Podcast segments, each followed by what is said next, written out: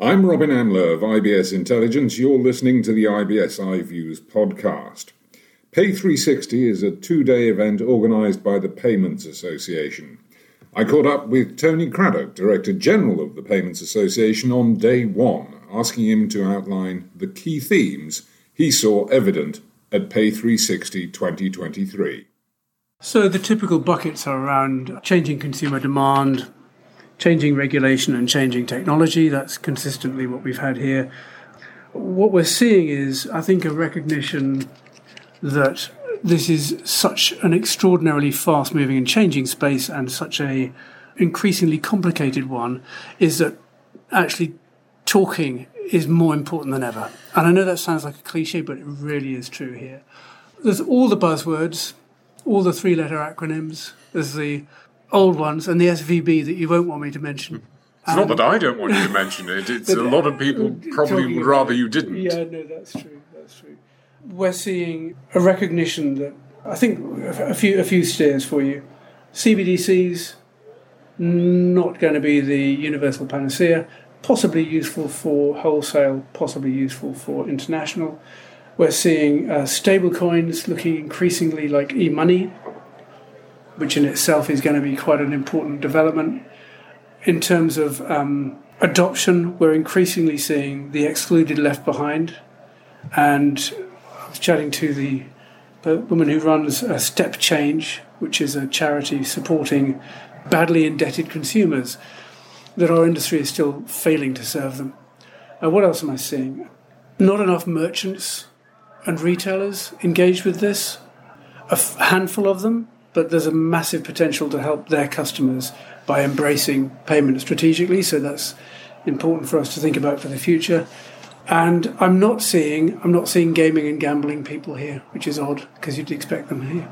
So are you seeing panic at all or nerves? And I'm not talking about big bank failures. I'm talking about the fact that the new payment innovators who came along in the last few years are now in a situation where they're facing difficulty in raising money, they're facing expensive money in a way that they hadn't for the last decade. Yeah.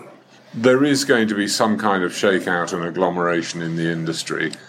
I've been to events where it was almost a case of don't buy the tech, buy me.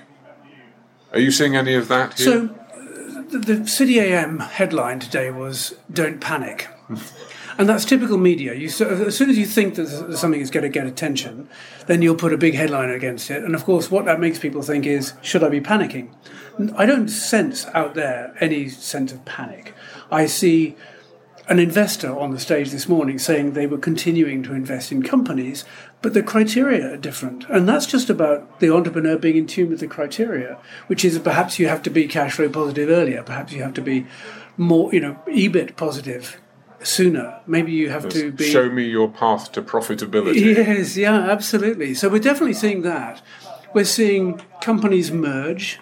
You're right. We have seen some consolidation. We're going to see more, but that's not a bad thing. Normally, what it means is the early stage investors get their money back, and they might make some money if they do, and you get more economies of scale, and you get clients ending up with double the value than they would have done. And so we're seeing several companies out there, EML and Nuapay uh, is one of them, uh, and, and occasional div- divestments too. So WorldPay and FIS separating is an interesting development.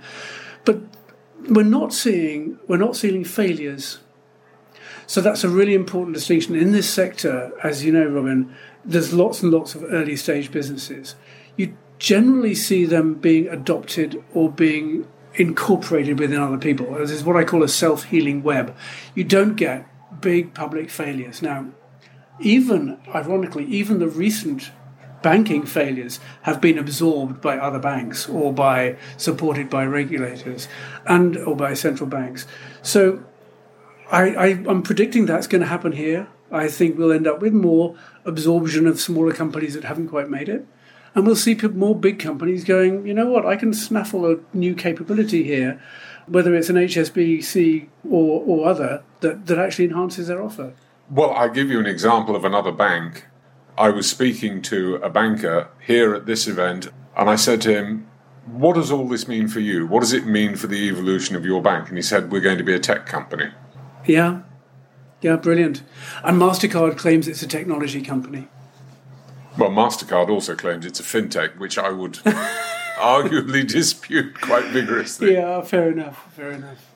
No, there is a, a tendency to leap on labels and have established businesses leap on labels. Somebody like MasterCard calling itself a fintech, you're not a fintech, okay?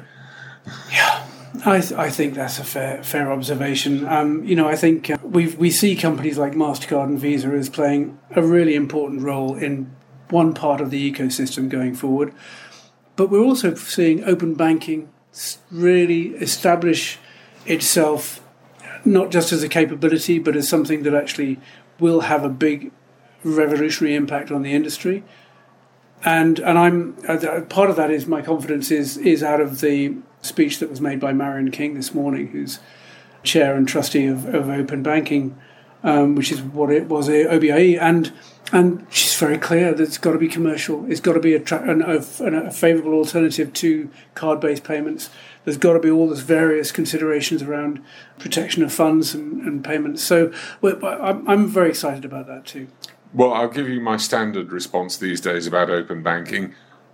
Nobody knows, nobody cares. Outside of the industry, open banking is an industry label. Mm. It's not the label you're going to be able to sell it to me as a consumer or as a businessman. Completely agree. I completely agree. But nobody really knows how uh, the conventional card scheme rails work either. Nobody, as a consumer, hmm. cares about them.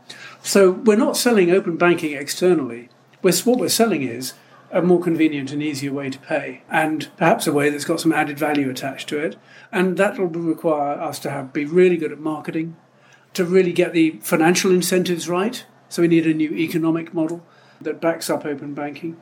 And then, yeah, well, if it's favourable for the retailers and it costs them half as much to, to facilitate a transaction as it would through a scheme payment, then they'll start promoting that instead of scheme payments. Now, you, you mentioned specifically the, the retailers, but as far as retail banking is concerned, that's where all the push has been. That's where all the development has been that's made changes to the way people pay already. Mm. That's why there are 7 million, I believe is the number that's quoted, mm. people now using open banking. And, and I stress the word people, it's people, not businesses yes, yet, because true, B2B is where the money is.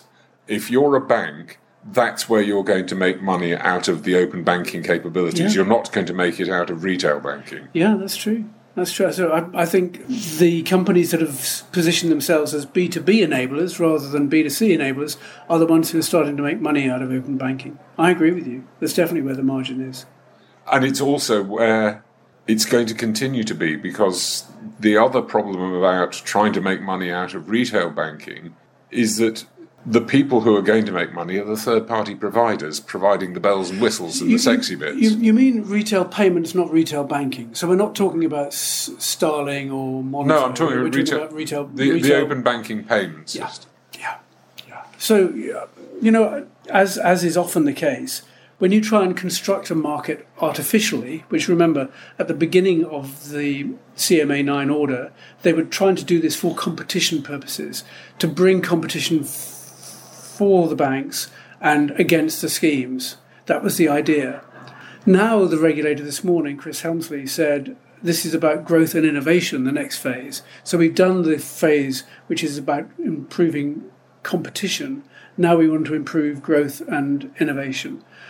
Whether the Joint Regulatory Oversight Committee's new roadmap, which is due out early April, we hope, is going to be sufficiently clear a solution to that? I don't know. I'm a little skeptical, but let's hope so. Let's hope that that gives clear direction following all the work that's been done in the last year to try and review where we are, where we're going to go, and what's the path to getting there. Well, if you get all of those, I'll be very impressed. well, we're hope, we're hope, I'm hopeful. I am a compulsive optimist, though. So, uh, so what's next then for the Payments Association? Yes, it's a great question. I mean, the trouble is, there's an awful lot of things we could do. So uh, this year we start. So we we run a series of what we call stakeholder working groups. They're volunteers who come together around a project or a theme. So we look at things like Project Regulator, Project Open Banking, Project Cross Border. And we had five of those. We've now added a sixth. We've now added, we've actually got seven. We had the sixth one was uh, Project Digital Assets, looking at CBDCs and stablecoins and things, digital currencies. We have now just launched Project ESG, that that's going to be um, looking at diversity of talent in the industry, how we have a more sustainable industry, these sort of things, really important work. We also have people wanting to do now work on artificial intelligence and payments. So, will Project AI be another? That's, if you like, the next new wave of interest we're seeing. But we're also seeing people saying, look, we've got to get things together in terms of, um, we've got to create a, a community theme around addressing the problems of safeguarding accounts. How do you man- and then another one is what do we do for uh, licensed institutions that are coming to the end of their their days, they're close to failure.